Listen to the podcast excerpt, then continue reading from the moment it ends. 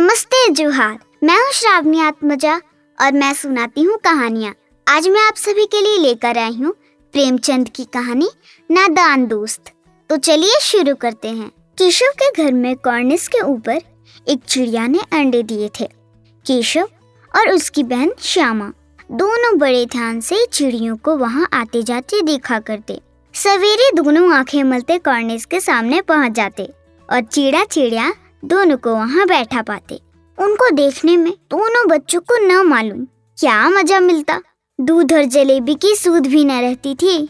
दोनों के दिल में तरह तरह के सवाल उठते। अंडे कितने बड़े होंगे? किस रंग के होंगे? कितने होंगे? क्या खाते होंगे?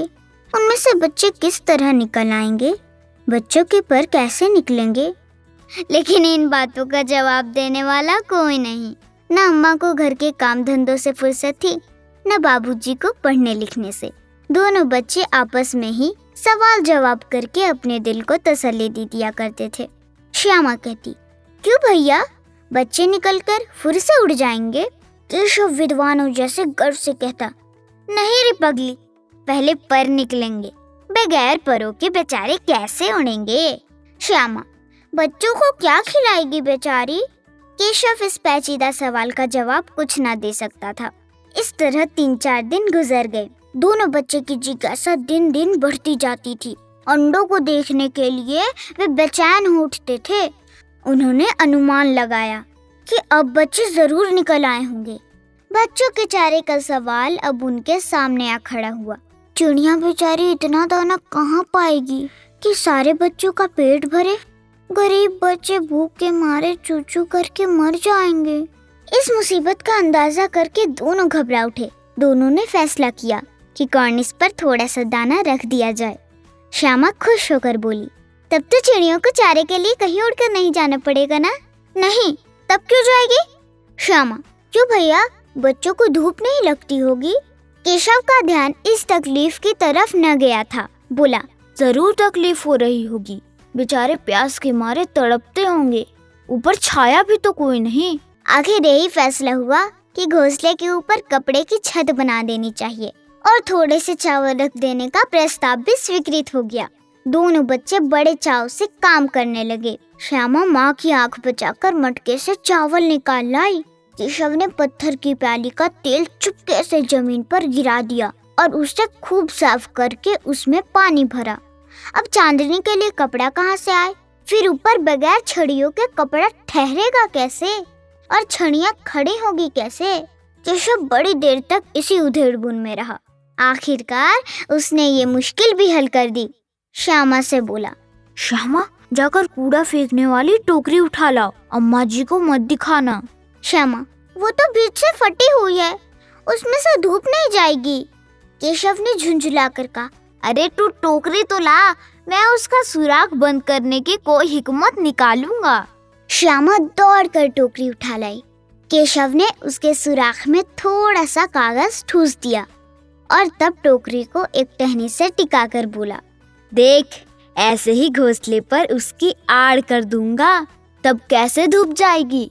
श्यामा ने दिल में सोचा भैया कितने चालाक है।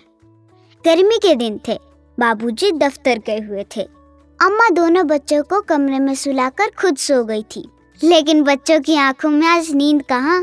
अम्मा जी को बहलाने के लिए दोनों दमरों की आँखें बंद के मौके का इंतज़ार कर रहे थे। जो ही मालूम हुआ कि अम्मा जी अच्छी तरह से सो गई हैं। दोनों चुपके से उठे और बहुत धीरे से दरवाजे की सीट किनी खोलकर बाहर निकल आए। अंडों की हिफाजत की तैयारियाँ होने लगी।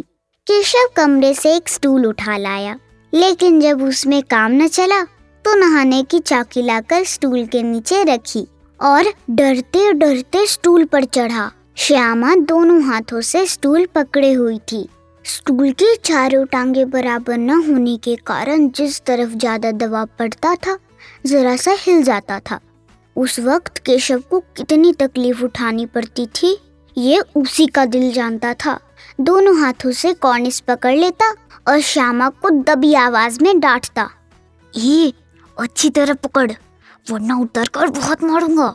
मगर बेचारी श्यामा का दिल तो ऊपर कॉर्निस पर था।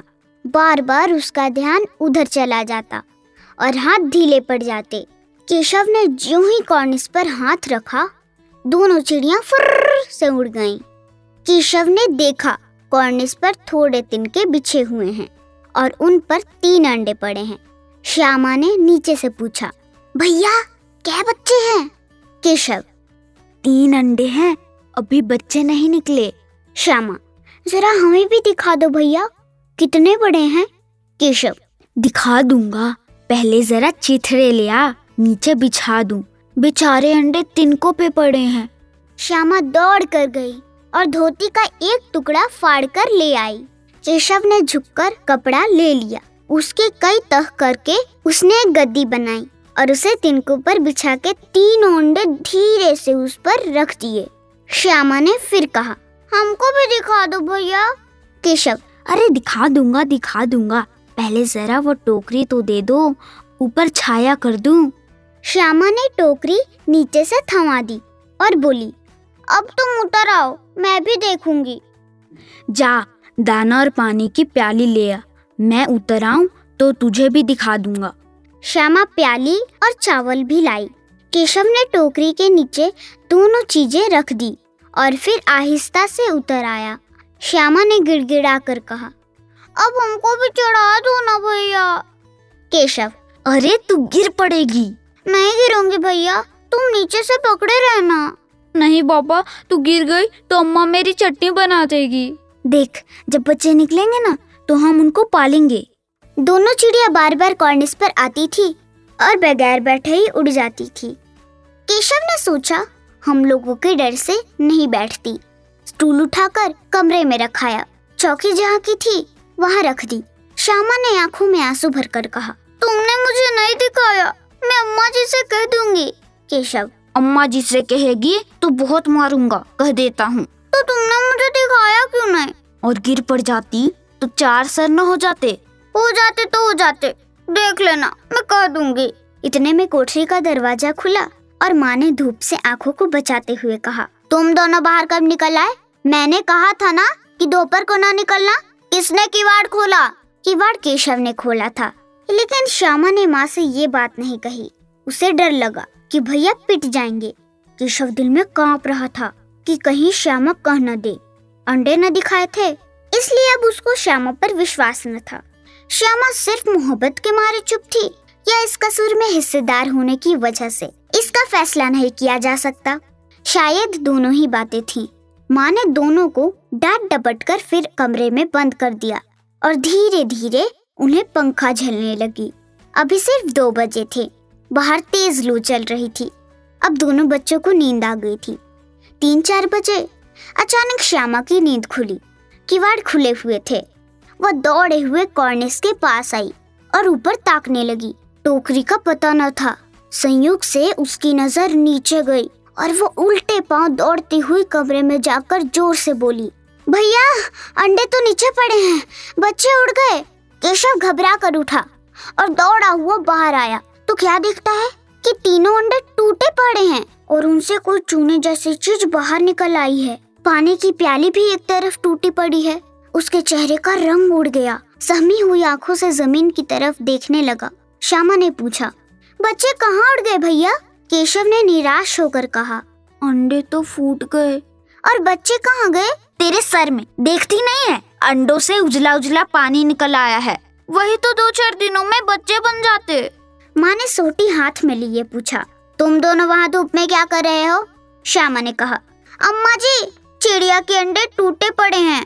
माँ ने आकर टूटे हुए अंडों को देखा और गुस्से में बोली, तुम लोगों ने ही अंडों को छुआ होगा। अब तो श्यामा को भैया पर जरा भी तरस न आया। उसी ने शायद अंडों को इस तरह रख दिया होगा कि वह नीचे गिर पड़े। इसकी उसे सजा मिलनी चाहिए। इन्होंने अंडों को छेड़ा था, अम्मा जी? माँ ने केशव से पूछा, क्यों रे? केशव भीगी बिल्ली बना खड़ा रहा। माँ, तू वहाँ पहुँचा कैसे? श्यामा, चौकी में स्टूल रख कर चढ़े अम्मा जी केशव, तू भी स्टूल थामे खड़ी थी। श्यामा तुम्ही ने तो कहा था। माँ, तू इतना बड़ा हुआ, तुझे अभी इतना भी नहीं मालूम कि छूने से चिड़ियों के अंडे गंदे हो जाते हैं। चिड़िया फिर उन्हें नहीं सेती। श्यामा ने डर कर पूछा तो क्या चिड़िया ने अंडे गिरा दिए अम्मा जी माँ, और क्या करती? हाय हाय हाय तीन जाने ले ली दुष्ट ने। केशव रोनी सूरत बनाकर बोला, मैंने तो सिर्फ़ अंडों को गद्दी पर रख दिया था, अम्मा जी। माँ को हँसी आ गई, मगर केशव को कई दिनों तक अपनी गलती पर अफसोस होता रहा। अंडों की हिफाजत करने के जोश में उसने उनका सत्यानाश कर डाला। इसे याद करके वो कभी कभी रो पड़ता था। दोनों चिड़िया फिर वहाँ कभी दिखाई न दी। अगर आपको ये कहानी अच्छी लगे तो लाइक सब्सक्राइब और शेयर करें। और हाँ अपना सुझाव देकर मेरा मार्गदर्शन करें। धन्यवाद।